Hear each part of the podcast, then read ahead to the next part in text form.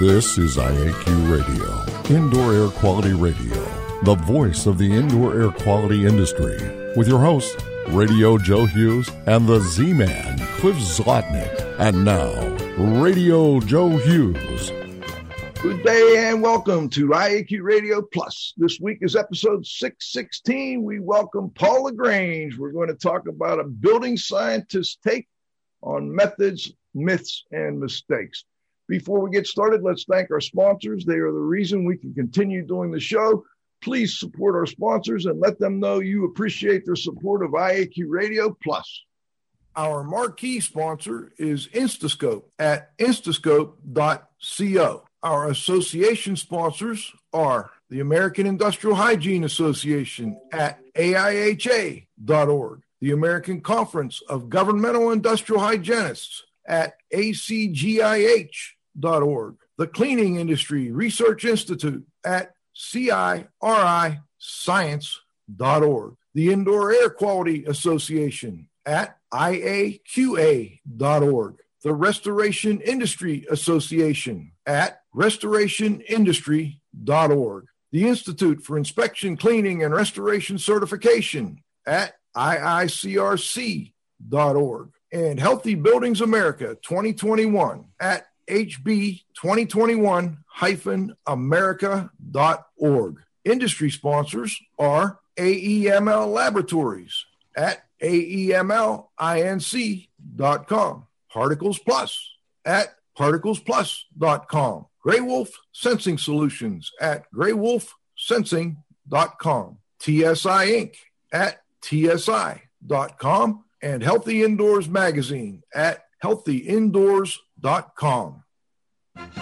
And now you can win a cool prize. It's time for the IAQ Radio Trivia question. Be the first to correctly answer.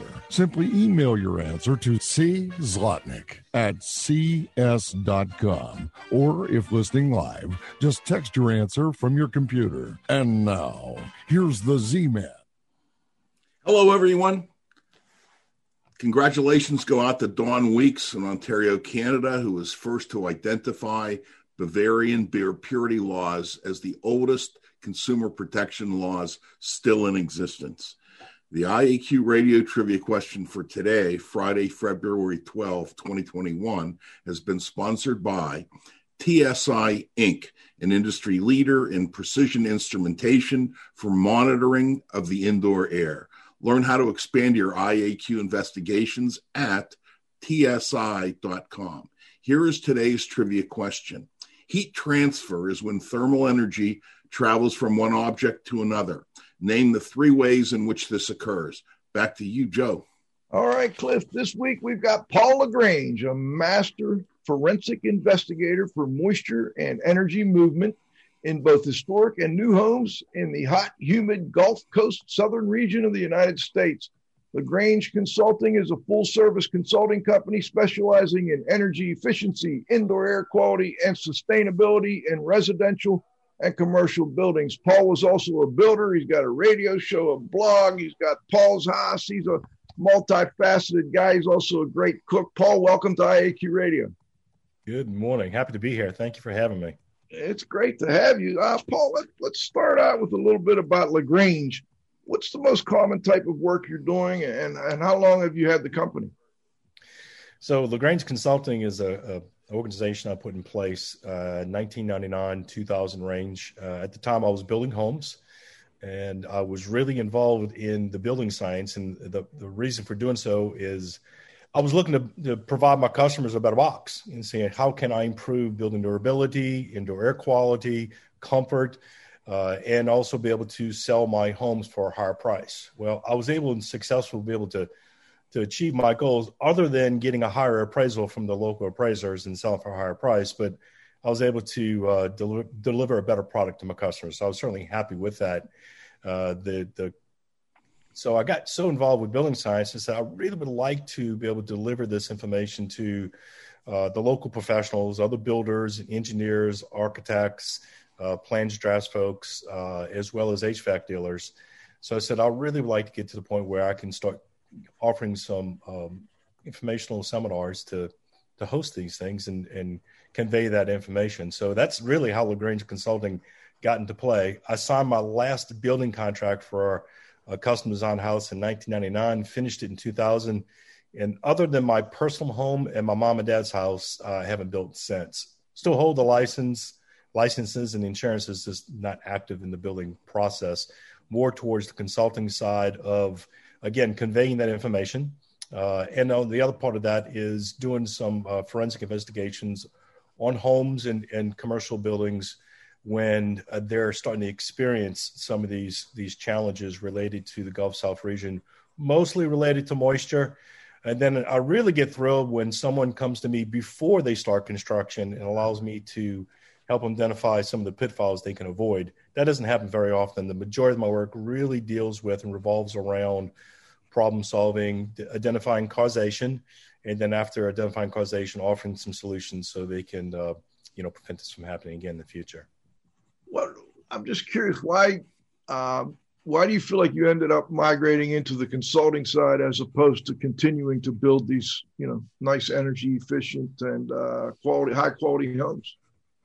So I, I, got to the point where it was hard to be excellent at both. Uh, in mm-hmm. the construction side, uh, it, it, was it was a time where the industry was uh, and still is in some respects. We were losing our experienced trades. When I first got in construction business, you had you know the grandfather and the uncles and the brothers uh, and your dad, and you were passing and transferring the information to the younger generations, and they carried through. We lost that transfer of knowledge uh, probably in the early '90s uh, where a lot of those um, younger generations were told, "Hey, you need to go out and become a doctor or a lawyer or, or a CPA and not get in construction." Uh, so there was a gap of, of of loss of information. So it was very challenging to be able to build homes at the quality level that I was used to without leaving the job sites. And since we we're doing custom design build, you know, folks were paying really good money for to getting the quality product that I was promising and I always would like to over deliver uh, and, and under promise that. So uh, it was hard to be good at both and uh, maintain the quality that I really wanted. So I decided since I was building homes for so many years, uh, I would be more of a consultant than I was a, an active builder. Yeah, you you also have something called Paul's House on your website. I looked at it. I, was, I thought, you know, this is an interesting concept. Um, where I, I, it looks like sort of like a referral network where you you know tell local people who they can use and uh, who specializes in what. Can you tell listeners a little bit more about that and why you did it? Absolutely. So I have the great honor of having a weekly call-in radio show on one of the largest radio stations here in the New Orleans area. And it happened, uh, they started pursuing me right before Hurricane Katrina and Rita came through the state. Hmm. And uh, it got delayed because of the storm. But shortly after Hurricane, uh, the hurricane had come through, we started the show. It's a two-hour call-in radio show, and it was initially designed to give uh, the folks that were rebuilding after the the event, and it was you know so widespread. You you had a, a wide array of housing stock where there was old historic homes or uh, it was newer construction that all had to be rebuilt. So it was the the folks came in from out of state and the local contractors and trades were trying to do the best they could but they were applying the same building science principles and products for the old historic housing as they were for the brand new houses and, and it had to be done really differently uh, so I, it was a means of communicating information so they make some informed choices based on their goals and their budget and, and what happened to their house uh, so it, it got to the point where I was only on the radio on Saturdays uh, and occasionally during the week when I was a guest host. And a lot of folks were calling the office saying, Hey, who can you recommend to do this type work? Or what product would you recommend for this approach? But I wasn't in the office. Listen, I was I was out in the field. I was crawling through houses and attics and underneath homes and and and doing those inspections. So I wasn't at the office to answer the phone. So we put this website in place, Paul's House, paulshouse.com. And it really got the name of who would I recommend to do that type of work that I would be willing to have them come to my home, or sometimes I say on the radio, my mom's house, because you're not going to remember to go to your mom's house that you wouldn't feel comfortable. And, and that I would recommend saying, okay, this is the person I would recommend to come to your house to do this type of work. it's mostly local professionals and local vendors, but there are some national uh, organizations that provide products that are on there uh, that are you know that do very good. Uh, like for instance, uh, you know the Dow products, um, the, the Tyvek and the fluid apply products are definitely on there, and there's a few others as well. Uh, you, you, know some of the drainage planes, uh, the home slicker type products that that I recommend on a regular basis or for the older housing stock, and which I know we'll get to a little bit later on the show. Uh, but it's really designed to give the listener a, a resource that's available 24 7 to see who would I recommend to come to their house or their place of business and do some improvements. Um, it seems like it probably saved you a lot of headache too. I mean, it's tough to put it together, but once it's together, you don't have to answer all those questions. Just say go to paulshouse.com. exactly. I love it. All right. So excuse me, on that weekly radio show, I'm just curious, what are the what's the most common types of questions you get from homeowners? So it's somewhat seasonal. This time of year, uh, as you can imagine, uh, in in the Gulf South, our, our, weather now, and today's a good example where the outside air is really saturated, but it's cold and it's very uncomfortable. So it's that damp cold uh, that we have so common in winter. So we have uh, moisture problems mostly related to like around windows, and it could be the old, older housing stock that has the old-fashioned double hung wood window frames, uh, not insulated glass, and the you know the outside and in the inside conditions are coming in place, and the windows are condensating. They're reaching dew point and it's condensing. Uh, and we also have that with the old some of the older homes. They have aluminum window frames, even with mm-hmm. insulated glass uh, or it's the wood flooring. My, my, raised house is extremely cold this time of year. What, you know, what can I do about it? And then we have the the comfort side of it is, man, my heater just runs and runs and runs, and my house is so inefficient, leaking so much of the outside conditions coming in, and I'm cold, or my utility bills are high. So this time of year, those are the type questions. But summertime, it's it's I have a raised house and my wood floors are cupped. You know, why is that occurring? or I have you know warmer parts of my house versus other parts and warmer, or my utility bills are high, or my air conditioning just runs and runs and runs, and I can't get my house comfortable. Those are pretty common summertime questions. Hmm. A two-hour show is a pretty long show, Paul. I, I mean, and you do this every Saturday. Every Saturday, yes, sir. Still get plenty of people calling in and asking questions. Interesting. Well, I'm can... truly amazed they still calling and asking questions. And you know, we've been doing this since 2005, and it's it's uh, I keep thinking to myself, they're going to stop calling eventually, but they never do. They keep calling. It's a fun show. You never know what they're going to ask you live on the radio. Interesting. All right, let's go to your presentation at uh, summer camp in 2018. I want to go through those slides, talk a little bit about building science, myths, mistakes. Uh, we changed lies to um, methods, myths, and mistakes, but you'll see lies on here as well, which I think is uh, interesting let's let's look at first this industry failure. Uh, what do you mean by this is a design flaw here? It looks like we've got some wood that's you know wood floor that's cupped up.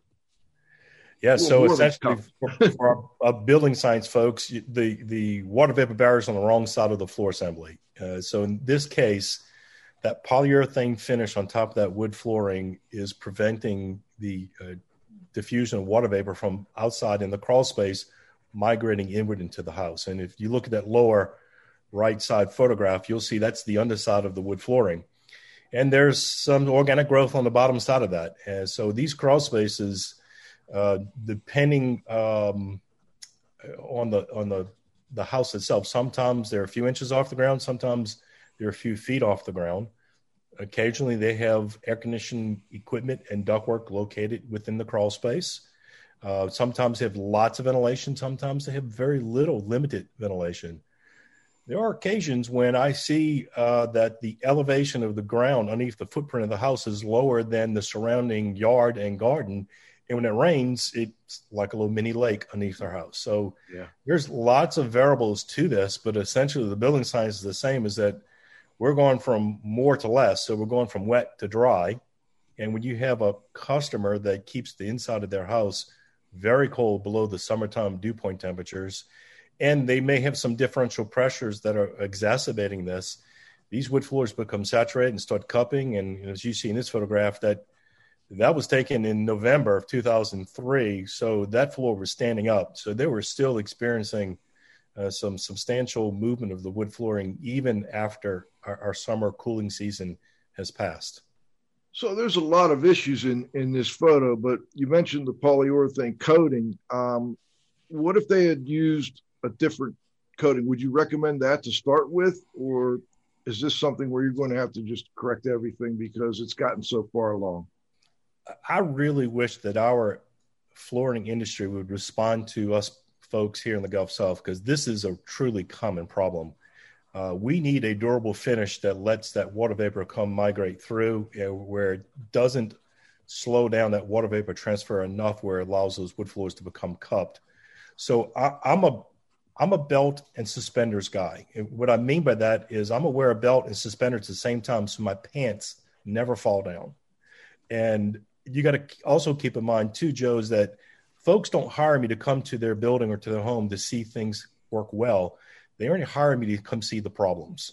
So by the time they I get to and I'm engaged in the process, they're looking for a a solution that will always work under all conditions. So in this scenario, and, and you brought up a very good question. What do we do for the finish? If we can't use polyurethane, but we want to have a wood flooring, what do we do? Well, I, I remember as a, as a young um, teenager, one of my jobs in my grandparents' house that lived in a raised house with wood flooring is we used to take beeswax and we used to buff the floors with beeswax yeah. or tung oil. Tung oil or an oil rub would be another good selection in lieu of the polyurethane. Now, good selection because of moisture, not a great selection because of durability. Um, I mean, I, I, I think uh, you know the oil rubs and the and the and the wax finishes look good when you first put them on, but they require a lot of maintenance, particularly in the high traffic areas. And the other side of this is I would do something underneath. Uh, so, uh, depending on the condition, depending on the location, uh, I would, uh, and also the termite history, if they have termites or not, I would look at a number of, of potential options, assess the scenario, and and come up with the, the best case recommendation. So, you know, my my tool belt would tell me, listen, you you can create a um, uh, a semi-conditioned crawl space with uh, active dehumidifiers with some ground cover and closing the outer perimeter. That's a great solution, particularly if the house has had a history of termites. That way, when you have your annual termite inspections, there's full disclosure. Uh, the exterminating company can see everything. It's not uh, it's not covered up with. Uh, the other option would be a a two pound density closed cell spray polyurethane foam applied at least two inches thick. Uh, or you could also use a foam board, a polyisonate foam board attached to the bottom side of the floor joist uh, that's taped in a continuous manner that's uninterrupted and air sealed on the edges, and the butt seams are taped. The penetrations are sealed with a one component foam. Uh, you know, there's so there's there's some variables to that, but those are my three go to type solutions for this type of scenario. All right, let's go to the next one, John. This looks right. similar, Paul, but I'm assuming there's something a little different here. Yeah, so here's where the installer, the bottom left hand side uh, photograph, this is where the HVAC dealer did a really poor job of deciding where to place that supply register. So this house is plaster, and you can see that this problem has been happening for quite some time. Uh, this house was also balloon framed, so it had a direct communication with the moist crawl space down below. Uh, so the, the the cavities within this stud framing of this wall are open and communicating with the crawl space down below. You had cold air from the supply register being applied to the plaster. And the reason I think it's been ongoing is because if, if you notice the lower portion of the wall, they put a stone there because they kept get tired of replacing or repairing the plaster down below. So uh-huh. they, they cut out the plaster, put in a, a, a, granite down below, and then put a baseboard trim on top of it. But if you notice, the problem just continued to migrate a little bit higher up the wall. As you can see, the plaster is deformed because of the moisture problems. Uh, this house also had some negative pressures inside the home, so you can see this. It was this very rarely to get to a house where there's this one cause. It, it's you know it's cumulative effect of a lot of different things happening in a number of different areas that are, are you know resulting in some of the problems you're having. Uh, what is those top two, top left photos? Looks like mold on a, a door. It looks like a pocket door. And it's a pocket door. You got a great eye there, Joe. And uh, it is communicating with uh, the outside condition uh, and, and, also the attic above it. So uh, again, bathrooms are a really hard spot to control moisture. Uh, we we had some negative pressures in that space, and that pocket door framing was communicating with the attic and outside conditions. And you can tell that we had some organic growth at the top right hand side of that pocket door. Uh, and um, you know, I, I, think in this scenario we could do a better job of source control, of, of getting rid of the moisture, the elevated moisture in the bathroom with some exhaust fans, uh, with some you know training with the homeowner of when and how to use it. But also we could have done a better job of air sealing and insulating that framing before we installed drywall at that house. So that's what I'm saying. That's an industry failure. They just weren't thinking ahead. Okay, and that's you know it's interesting because sometimes what solves one issue may exacerbate another. So you put a an exhaust fan in that bathroom. That's correct. Now you're creating a negative pressure and you're exacerbating the issue with the balloon framing and so on. It's it's fascinating. All right, let's go to the next one, John. Laziness and stupidity. What do we have here, Paul? You'll be surprised how often I see this. Uh, so we do have a bathroom exhaust fan that was installed and uh, instead of taking the exhaust ducting and bring it either through a uh, a gable end wall or an extended you know overhang or roof penetration, they just decided to let me go ahead and put this flex duct near a power exhaust fan. What what I love about this is you, you, you're not really removing the moisture from the attic space, and the other part is that when that exhaust fan turns on, we were creating a negative pressure in that bathroom uh, without the bathroom fan operating. Uh, so, you know, uh, we have moisture problems down below. Is is no big surprise here. So this is this laziness and and I think a little bit of stupidity. These exhaust fans pretty common in older homes. Yes. Um, they can cause problems. What do you recommend when you see these in, in these older homes? Is it something you, try and get people to remove, or do you find a way to use it um, and and you know do other things to stop problems from occurring when you're pulling that warm, moist air in. So, uh, I'm I'm a large proponent of source control. So I want to remove the moisture of the bathrooms and also the cooktops, where it's the two most you know higher sources of moisture we have by living in our houses. However, I want some controls on it. Uh, my preference is that this bathroom exhaust fan will be operated uh, by humidistat. So as it senses moisture elevating in the bathroom, it will turn on, and as the moisture is removed, uh, it, will cycle off. And you know, I, I, like that because it really takes the homeowner out of the equation. You never have to remember to turn the fan on. You have to remember to go back and turn the fan off. Uh, and then I'm I'm coaching my uh, my homeowners on how you know to operate the bathroom. You know, close the bathroom doors, let the exhaust fan remove the moisture at the source you know, come back a little bit later, 20 minutes, 30 minutes after you've taken the shower, open that bathroom door.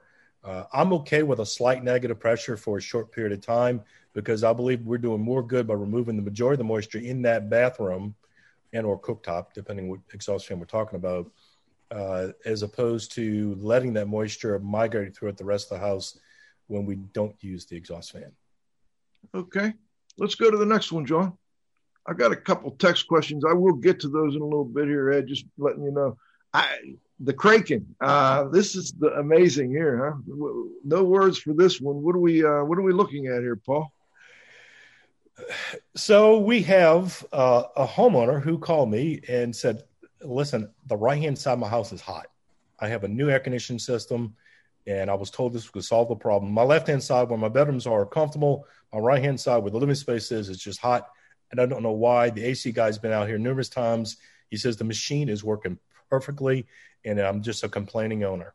So I climb up in the attic, and the first thing I see is, my gosh, there is absolutely no way that the air distribution system, the ductwork design, is going to function in this home. So what we have is a very large flexible trunk line, which is not sized properly. First of all, it's not stretched tight. It's it's kind of slinky and bunched up, so you're not getting the proper airflow through it. And then it goes into a pressure box that feeds a number of different other flexible ductwork that is poorly installed to begin with to get proper airflow. And the other side is how do you balance it? there's absolutely no way you're going to balance the airflow and get even distribution throughout the home. So of course there's going to be hot and cold spots in the house. So, you know, my first thing was, listen, you, you, we need to work very carefully with this, this this HVAC installer, and apparently he doesn't understand duct design, and uh, he should have recommended that you replace your duct work when you replace your equipment. The other side of this that really bugs me quite a bit is that this homeowner, like many homeowners, are making an investment to purchase high efficiency e- equipment. And uh, most times, the variable capacity air conditioning system. And these AC installers believe that that variable speed system, the ECM motor, is going to overcome poor duct design. There is no way that a variable capacity machine is going to overcome this much uh, errors, these many errors in this duct design to be able to allow this customer to be comfortable. So you have the comfort concern, but then you also have the equipment durability and, and longevity concern. Uh, this equipment is is is not going to last as long as, as you would expect it to. They're expensive. The homeowner's expecting, you know, 18, 19 years worth of useful life. In reality, they're hanging out around, you know, 12 or 13 years because of a poor duct design. You got high head pressures on the compressor. You got pop coils that are occurring, and your house is uncomfortable, and you have high operating costs on top of all of this. So, you know, when a homeowner, you know, hears these things after, you know, investing quite a few thousands of dollars in new equipment, that's the last thing you want to hear. But at the same time, that's the message I need to deliver because it's it's it's the truth. I mean, when you start looking at how the system is designed and installed, there's absolutely no possible way it can function the way you expect it to function. Because it's the truth. I like that. Cliff, do you let me know if you want to jump in here at any point. No, I, I will deal with the text the text ones if you want. Go ahead. Why don't you do that? I got a I got a little computer issue I have to deal with here, but I'll be right back. Go ahead, Cliff. Okay. Yeah, no problem. Okay, let's see. What do we got here? I guess question number one is a follow up to uh, following Katrina uh, with the ch- uh, Chinese drywall problem. Uh, you know, has that been resolved? Uh, do you have any comments on the quality of the mitigation work done by contractors uh, that you know were paid through the litigation settlement? Are there still corrosion and odor problems going on? in these houses. So I served as an expert witness in, in the federal case for the Chinese drywall. And so I got the opportunity to see a lot of homes that were contaminated, did a lot of sampling for, for, for different organizations. And um, it, it, was legit. I mean, when, when you start digging into uh, the off gassing in this product, uh, looking at the, the evaporator coils, uh, the copper, the electrical copper lines, uh, you can certainly see the corrosion. Uh, there were occasions, uh, depending on the amount of of Chinese drywall, because not all these homes were were completely gutted; they were partially gutted. So you you know some of it had the original drywall, and some of it had the new drywall. And then another component of this too is is that when uh, and Cliff, you can pick up on this really quick. Is if you, the more energy efficient these homes were rebuilt, the tighter the building envelope, uh, how well uh, the indoor conditions were controlled with temperature as well as indoor, uh, you know, moisture content had a direct impact to the off gassing of, of the Chinese drywall product. So there's a lot of different variables that went into this. I don't see that very often. Uh, occasionally, I will have a, a, phone call about, hey, I'm still having some effects from the Chinese drywall. Uh, I do know that um, from the remediation standpoint, if you went through that process and and your home was gutted and you replaced your HVAC, your electrical, your copper piping, um, there was uh, a, great level of success with that. There were some homes were doing that process where I was called into that were uh, that were gutted as a means of remediating and going through the uh, that process where the backside of brick veneer will open up. And, you know, for some reason, as these houses were were flooded, uh, when the gutting, original gutting process occurred after the hurricane, they removed the drywall, they removed the insulation, and uh, some of the wall sheathing uh, used to that. Some of the, depending on the age of the house, That era was uh, a bagasse board, and when it got wet, you know, it actually turned into like shredded wheat. So mm-hmm. sometimes they remove the, the sheathing between the backside of the brick veneer and the exterior wall framing. And when uh, the drywall was removed from the Chinese drywall event and in the insulation, that was exposed again. Some houses were retrofitted because of the sheathing being removed during the original construction, and some were not. And uh, it gave us another second bite of the apple, so to speak, on correcting some of that. So, you know, we're able to come in and put in a drainage plane on the backside of, of the brick veneer, uh, put in an air barrier, and then re-insulate it, and then hang, you know, drywall. My preference was uh, to use a paperless drywall, the fiberglass tape, uh, you know, under those scenarios, which I, that's my go-to for a lot of these homes that are experiencing moisture problems. Uh, and then, of course, you know, at that point, you're you're priming, you're painting, you're you're doing your your flooring, your millwork, and everything else. So, I do see occasional drywall, Chinese drywall house, maybe one a, a year now, not very often, but they're still out there. I guess the next question is kind of a follow up. Uh, you know, when you go out on one of these properties, uh, what, what, do you think when the, the, customer, the client, has also hired an industrial hygienist? You know, how, how do you relate to that? I, I think that's fantastic. Uh, I, I, think um, they're a great member of the team, uh, particularly one who wants to identify or help identify causation. You know, m- my biggest heartburn is when uh, there there is a um, indoor air quality concern or organic growth. And, and, and, listen, I'm, I'm using the word organic growth because I've been deposed by attorneys too many times. When you call it mold, it's like, well, sir, did you identify that? No. So it's an unidentified black object. So mm-hmm. organic growth, however you want to describe it. So let me just clarify why I say that term. Um, the attorneys have kind of drilled that into me. Um, I really like the fact that I am part of that team so I can help them identify causation so they don't wrestle with this problem again in the future. Uh, you know, if, if they're just there and they're taking sampling and sending it to a laboratory and identifying which, you know, what it is, that's only part of the problem. The other part of the problem is what do we do to prevent this from happening again? And, and, and I think that's what a, a team approach brings to the table so that homeowner or the building owner doesn't have to wrestle with this a couple years in the future. Yeah, I think that's important. They've already paid for it twice, right? yeah, absolutely. Insurance uh, I, covered the second time. Right, right. Joe, are you back or? Yeah, I'm back. Let's okay. stop and uh, thank our sponsors here at halftime. We'll be back. We're going to do go through the rest of these slides. You got to stick around for this. We'll be back in two minutes with Paul LaGrange. Our marquee sponsor, Instascope. More jobs done faster with the future of IAQ assessment technology. Unlimited samples, instant results, and cloud-based data at instascope.co. Our association sponsors are AIHA, Healthy Workplaces, A Healthier World at AIHA.org.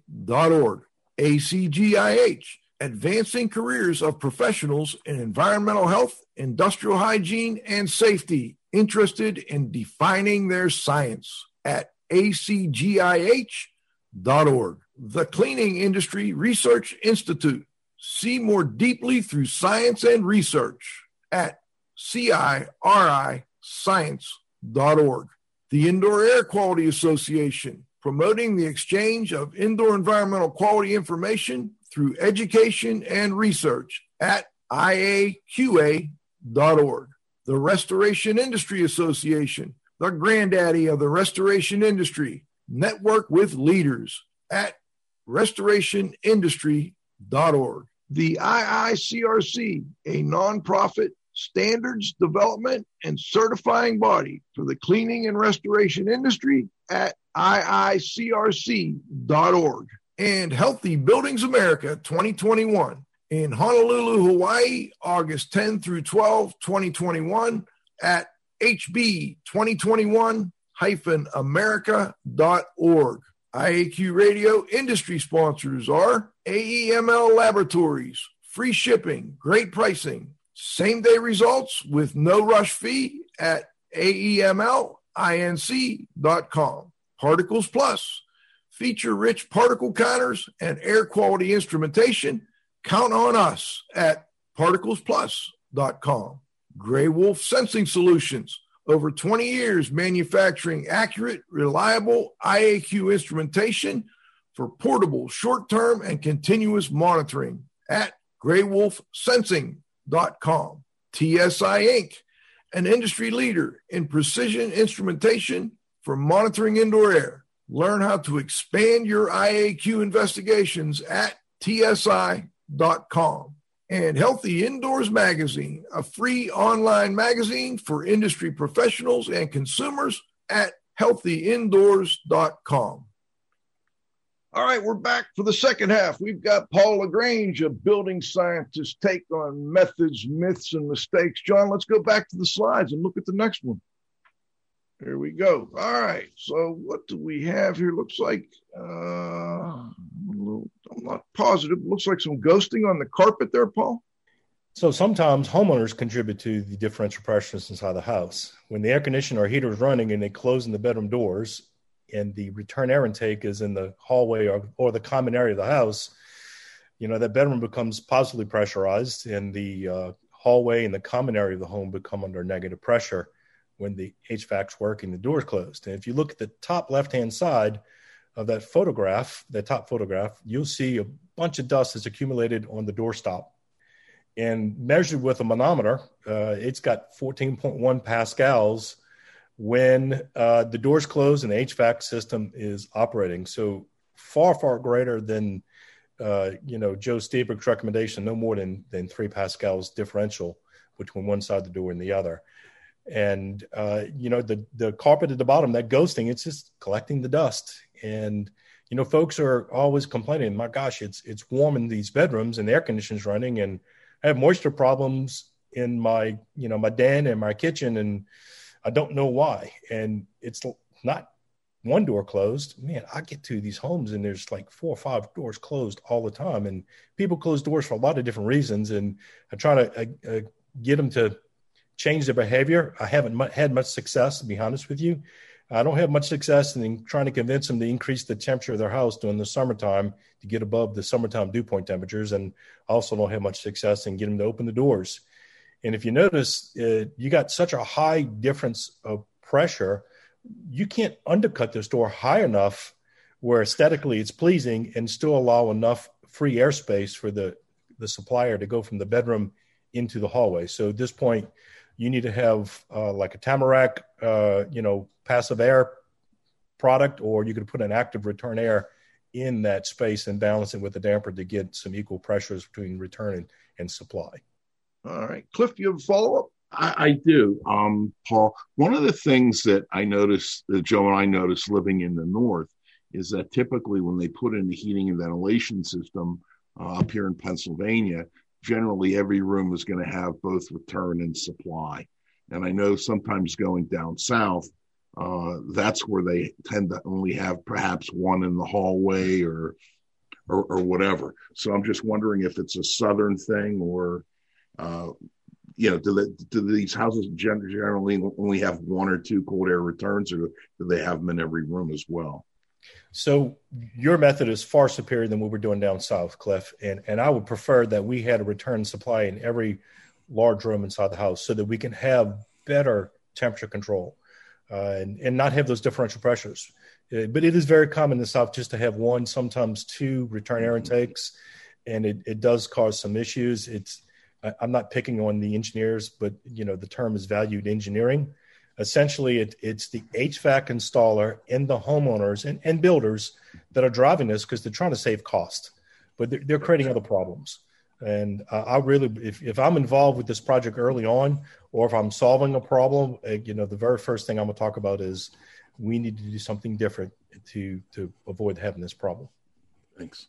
Let's go to the next one, John we're going to have to get moving here because uh, we'll never get through them all. All right, effects of differential pressure. Oh, we've got a uh, thermal imaging camera here. What's going on here, Paul? Oh, I see the condensation on that diffuser too. Okay. Sure, absolutely. So that this is the part of the house that has that negative pressure, and uh, that infrared thermal imaging scan on the left hand side. That's a, a knee wall. Uh, so that wall, the upper portion of the wall, is exposed to an adjacent attic and uh, it, it just it's just drawing in some some heat from that attic, and uh, because of the negative pressures, it's making it worse. And you and, you know sometimes uh, depending on the temperature and the saturation rate of that drywall, you may have some organic growth. And then the supply register right hand side is it's it's just condensing, reaching dew points, condensing because of the uh, the negative pressures inside the house. Uh, at least this portion of the house is drawing in either the attic or the outdoor moisture and uh, voila, we you know, it's raking across those cool surfaces and we get some condensation. What about the uh, solution on this one, Paul? So my first go-to is let's do something to prevent the differential pressures. Uh, and then the other part of this is let's do an active air barrier on the attic side of this knee wall because a lot of times it's just insulation that's in the stud cavities. On the attic side, you don't have uh, that that recommended air barrier. Uh, so let's go and put a, a, continuous uninterrupted air barrier on the attic side. If the insulation's falling out of the cavity, let's replace that first before we put that air barrier up. Uh, and then let's try and prevent uh, the, the those cool surfaces from condensing. All right, let's go to the next one. Oh, here's a beauty. Okay, we got some exterior sheathing that looks like what is that? Uh, EIFS. Uh, this uh, this and this I see this with EIFS, and also see it with conventional uh, metal lath cement based stucco. A lot of folks in the South, for some reason, don't put in a drainage plane, and oh. they apply it directly to sometimes a single layer of a of a building wrap, and and not have multiple layers, and um, just you have a poor flashing job for the window above it.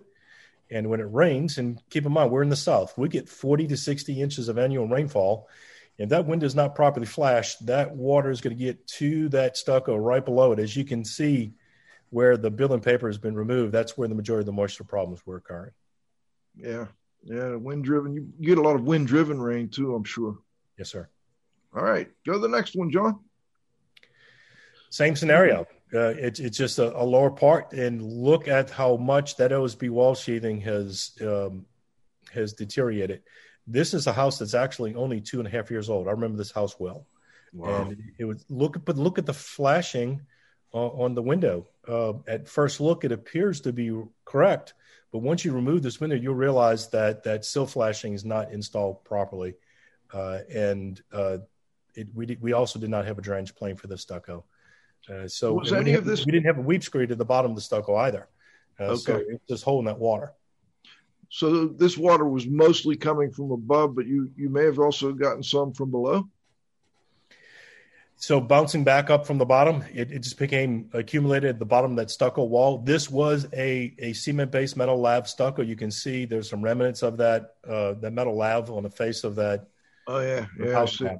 So mm-hmm. it, it's just all around. This is a this is an industry failure. This this was not a homeowner failure. This was an industry failure you know, the same thing happens with stone, uh, with the, the, the faux stone. of The, and um, in this case, there looks like there's just one layer of house wrap. If they had put a second layer of house wrap on, and of course flashed that properly, do you think that would have uh, solved this problem, or it was coming eventually anyway? There's no weep screed, obviously, but you, you know, it. I think it's a, a large step in the right direction to have multiple layers for that bond break and also have that place for the moisture to weep out the bottom. I, and if they had the correct flashing, um, you know, when we get as much rainfall as we get here in the South, I sure would like to uh, have a more robust drainage plane that would separate uh, not only the pressures, but also uh, have a pathway for that water to weep out to the bottom. Okay, let's go to the next one, John. Industry homeowner challenges maintaining indoor temperatures below outdoor dew points. All right. And large cooktop exhaust fans, closing into interior bedrooms, we talked about, and water vapors on the inside of assemblies. Let's take a look at the next one. There we go. Oh, here we go, Paul. Talk to us about this one. so, this is some folks that applied uh, my friends from up north, uh, that building science to a home down south. That's Canadian building science there, huh? if you look carefully in the upper part of the, of the photograph where um, the sheetrock's been removed, but the plastic this visqueen still in place, you can see some black uh, organic growth on the face of that uh, fiberglass insulation. And then the lower part, you can see where the plywood wall sheathing is discolored. So you, you definitely had some moisture that was occurring between the uh, outside of the insulation and the inside face of that plywood wall sheathing. Uh, so, uh, you know, the water vapor barrier being on the inside of the assembly in the Gulf South, this is a bad idea. And I do run into this probably a handful of times every year. What Is there any way to fix that without tearing everything out and redoing it? That's a great question, Joe, and and I haven't come up with one yet. I, I mean, there's some things we can do to try and protect that exterior uh, assembly from air leakage, from the temperature we can, you know, we're keeping inside the house. Um, you know, from making sure we don't have any rainwater intrusion happen to exterior wall. I think those are steps in the right direction. But for me to hang my hat on and say that is going to solve all your problems, I, I can never say that because there are going to be times when you are going to have um, some water diffusion or some uh, vapor diffusion coming that wall, and you still possibly could have some some problems. Uh, All so right, I, I, don't know. Try and get, let's try and get a couple more in real quick before uh, we go to the roundup. What do we have here, Paul? this is a beauty. Okay. I, I, love seeing this, and I probably see this about a dozen to dozen half times a year. Um, we have uh, uh, an installer that said, let me go ahead and put some really good expensive spray polyurethane foam on the inside of the roof deck to address the temperatures, but we're still going to have ventilation in your attic. So we're still coming in with with uh, intake air at the overhangs or the or the soffits, and we're going to exhaust at the top or near the ridge of the of the peak of the roof. In this case, we're we're using a wind turbine. I've seen it with power ventilators with exhaust fans uh, which really make this this building science go crazy, in the sense that uh, all the cool surfaces, you know, b- back to the, the statement, a lot of times we don't want to give up real estate below the ceiling, so we place our air conditioning equipment and our supply ductwork in the attic space. And we make the attic cooler because of the spray foam, but we're still bringing in the outside moisture.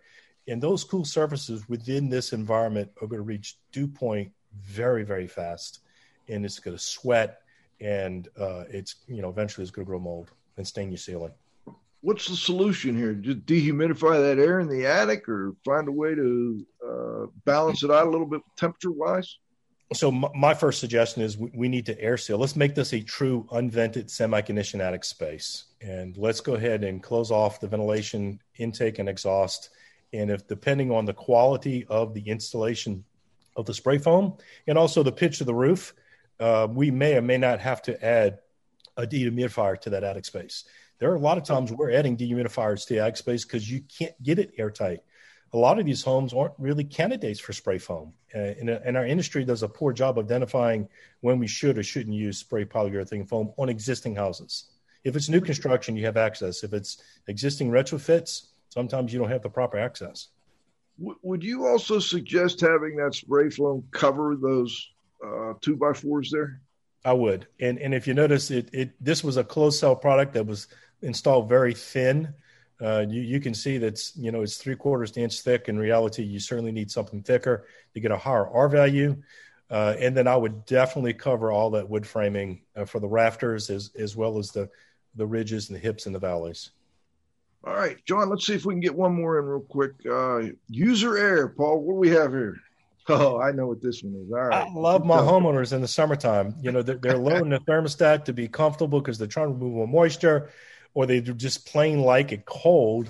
And um, when you're summertime here in the Gulf South, when the outside summertime dew point temperature is in the low 70s and your thermostat set to 69 degrees, you're almost guaranteeing to have moisture problems inside your house. And then you have the fan in the on position versus the auto position. So you're when your outside condensers cycled on, it's dehumidifying inside your home, and when the thermostat temperature is satisfied, the fan continues to run when the outside com- condenser turns off. Well, you've taken all that moisture you paid good money for to remove in the evaporator coil, uh, and and you're redistributing it back into your home. So you're actually increasing the relative humidity in your house, not decreasing. So this is getting kicked in the knees a number of different ways and um, quite frankly, it's it's a common occurrence.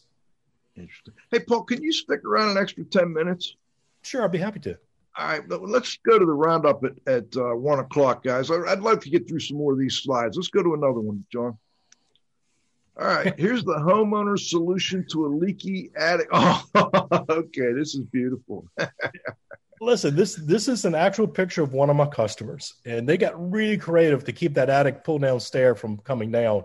They start off with tape. When tape didn't work, they they push something into the underside of the door to keep it from falling down and letting that hot, moist, dusty attic air to come in inside the house. So, wow. yeah, we we we, we got to do a little better than this. Is that a that hallway seems really narrow. Is that common? No, it's not. Uh, it just, uh, I guess it was a retrofit and they didn't make it very wide. Okay. Next one, John. Industry lies. Number one, insulating without a drainage plane or air barrier is okay. All right. Two, variable capacity systems perform like dehumidifiers. And three, variable capacity air handlers can overcome poor duct design. Let's go to the next slide, John, and we'll show one of these, I'm sure. Oh, here's the facts. Paul, let's go through the facts.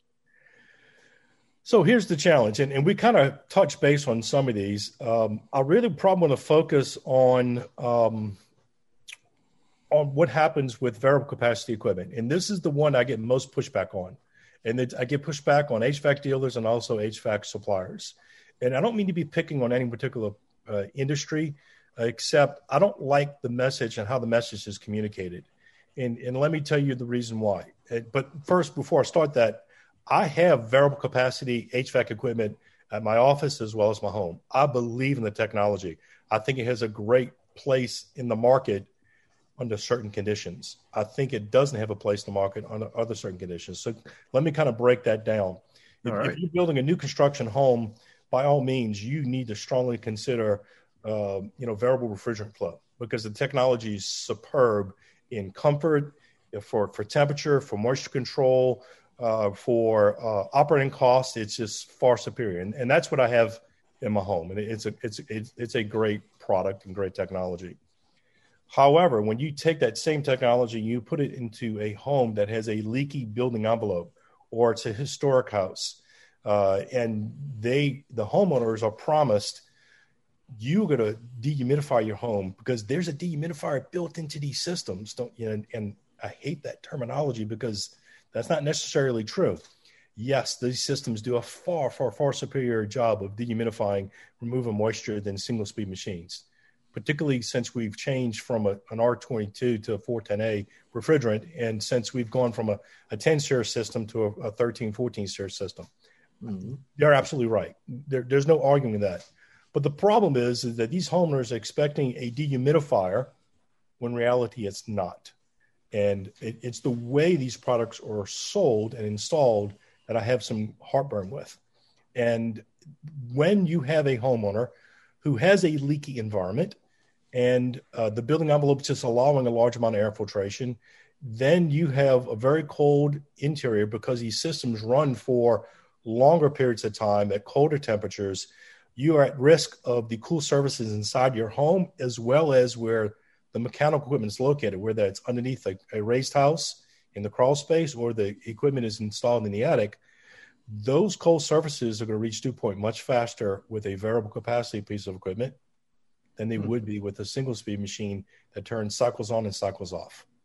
And uh, it, it's it's the message that I have the biggest heartburn with because people's expectations are, are terribly destroyed when it doesn't function the way they think a dehumidifier would function. Okay. Are you doing a lot of adding dehumidification to existing systems? I am. And and uh, we have a sister company that does installation of, of dehumidifiers. We're, we're state licensed for HVAC, but we really don't install air conditioner heater systems. We're mostly focusing on uh, the dehumidification. And we'll do that uh, depending on the circumstance. We'll do that underneath a raised home. We'll do it for the inside living space but also we're doing a lot in attic spaces too because uh, there are a lot of attics where the homeowners already paid thousands of dollars for variable speed uh, equipment that they don't want to remove, but we need to res- address the moisture problem. So we're doing that with some active dehumidifiers and some other changes to the attic and the ventilation to accommodate that. I, I love the fact that they have these ventilating, filtering dehumidifiers today that um, I assume you're using some of these from you know like Aprilaire and um, uh, Ultra-Aire. Yes, sir. Yep, yep. Uh, so, are you using a lot of those, or, or? we are? Okay. And, then, and depending on the location, uh, I had mentioned to you earlier before the show, I was spending a lot of time at Grand Isle, which is an island at the end of the state of Louisiana on the edge of Gulf of Mexico. When we get to dehumidifying in those really extreme locations, we're actually using dehumidifiers that are combined with desiccant wheels to overcome that extreme condition because wow. refrigerated type without desiccant really can't keep up. Interesting. Any thoughts on um, you know, we're, we're adding these dehumidifiers now, ventilating, filtering dehumidifiers, but I wonder if people ever look at the coils and, and clean them and maintain them. Any thoughts on that? So one of the things we do, our sister company offers, is that not only do we design and install, uh, but we use Wi-Fi uh, data loggers and we we monitor the conditions of the space we're we're gaining control over, and then we come back every six months and change the filter, the humidifier, put in pan tablets to make sure that the drains don't get clogged up with fungal growth, and we're verifying the performance. We're, we're measuring uh, the the incoming uh, air temperature and the, and the uh, outgoing air temperature to make sure that machine, that dehumidifier, is performing at capacity. Uh, and we do that every six months. And, and we also change the batteries of the data loggers so that we can also, uh, you know, get live data of, and as well as email alerts of what's happening in that condition to make sure it's performing the way we promised it's going to perform. Very interesting. Let's get another slide in, John. I got about four minutes till we go to half or uh, to the roundup. All right, believing the lie. What's this showing us, Paul? Uh, I'm asking you to go to the next slide if you don't mind, John, as well. So oh yeah, better yet.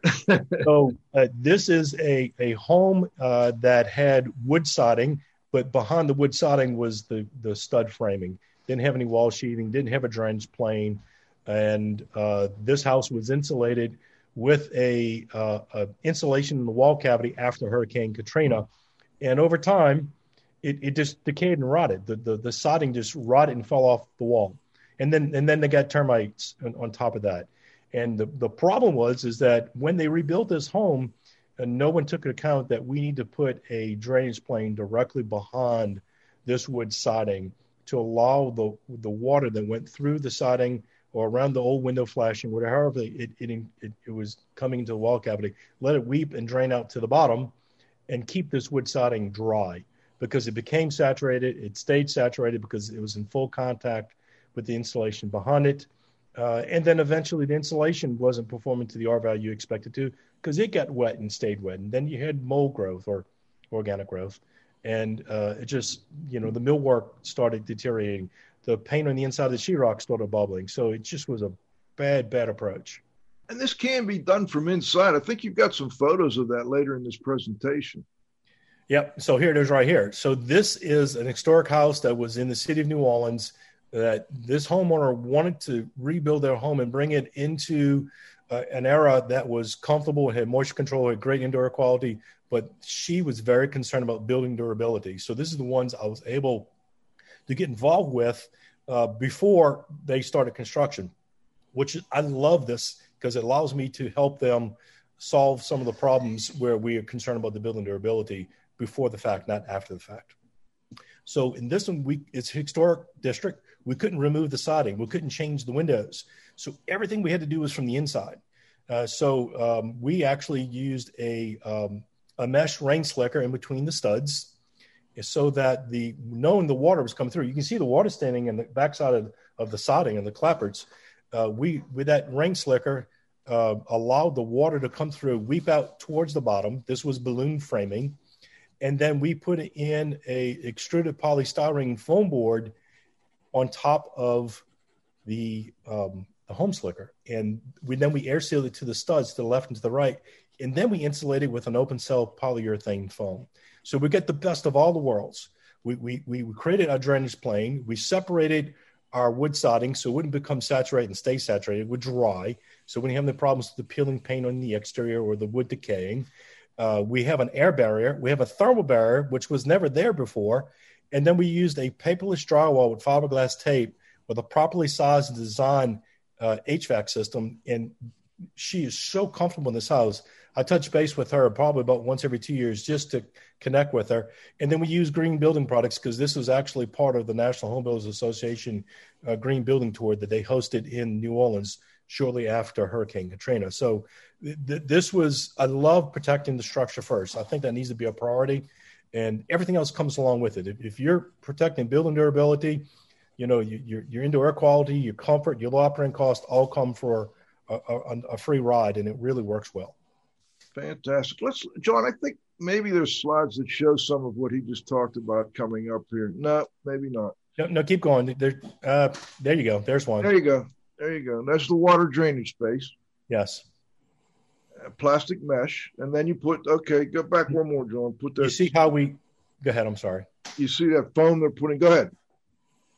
So we put the the the extruded polystyrene foam board in between the studs, and we're separating that from the insulation. We did this improvement before the electrician and plumber came in and roughed in. We let them rough in after this, and then we came in and corrected any of the exterior wall penetrations, and then we insulated after the fact, right before using that paperless drywall.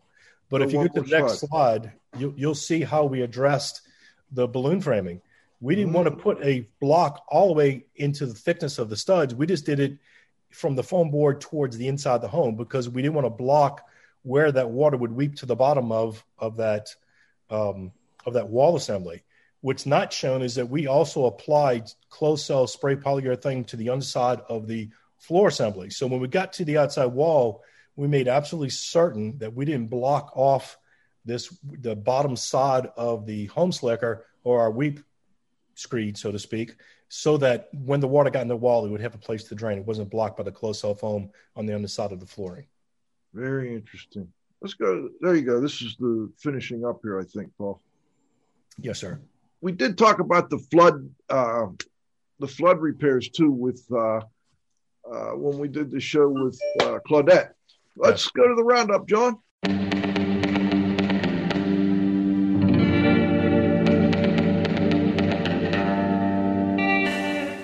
All right, let's bring on the restoration industry global watchdog, Pete Consigli. You still with us, Pete? Of course, I get you see me in a Zoom. I don't. I, I, am so fascinated. Well, I just turned. I just turned the Zoom on a little bit. So, Joe, you know, I had I got a lunch today with Blotchinger at one o'clock, but then he had some IICRC meeting. He had a hat. Well, it was going to be at noon. We were going to call in with the cannolis for the roundup on my phone. But then, then what happened is uh, he had an IICRC standards call, which went over to one. So I said, "We'll meet. Uh, we'll meet at 1:15 because he's over here in Naples doing an inspection from the other side, Alligator Alley." So I figured, all right, we'll do that. But something told me I'm going to be late. And you confirmed that at 10 minutes to one when you said, all right, let's go to one o'clock with the case studies because I knew you couldn't end it. And so anyway, we'll watch him your way. He'll get there first and get the table. Listen, I got to tell you, I think that this model has been permanently set for future IAQA shows by doing these case studies in the second half because not only did it, you know, all the live and callers love them, generates a lot of questions, but, you know, I think it adds a lot of value. You know, maybe we ought to just figure on slightly expanding the show a few minutes just so people know on these kind of shows so we actually have time to do justice and we're not, you know, we don't always have to bump it back. But I think um, I think I, th- I could kind of see that's where we're going with this because uh, you know it, it it's really the, these case studies really gives the true you know the lessons learned and all that kind of stuff. So uh, anyway, uh, you know when Paul, once Paul started doing these uh, podcasts on uh, Saturdays, I got to tell you, for all the years of the summer camp, he always would take off to go do the Paul's house during the summer camp thing you know, in the early years, I didn't realize what the heck he was doing. And then eventually I said, well, what's this Paul House stuff? You know, I, I, will tell you a little bit of history. When I first met Paul, didn't really know he was Paul then. you remember when it was Paul when we first met? I do. Tell me when it was. So that was uh, 2005, my first year at building science camp. Nah, it was before then. You see, really? you didn't remember. It was in the late 90s, I believe. All right.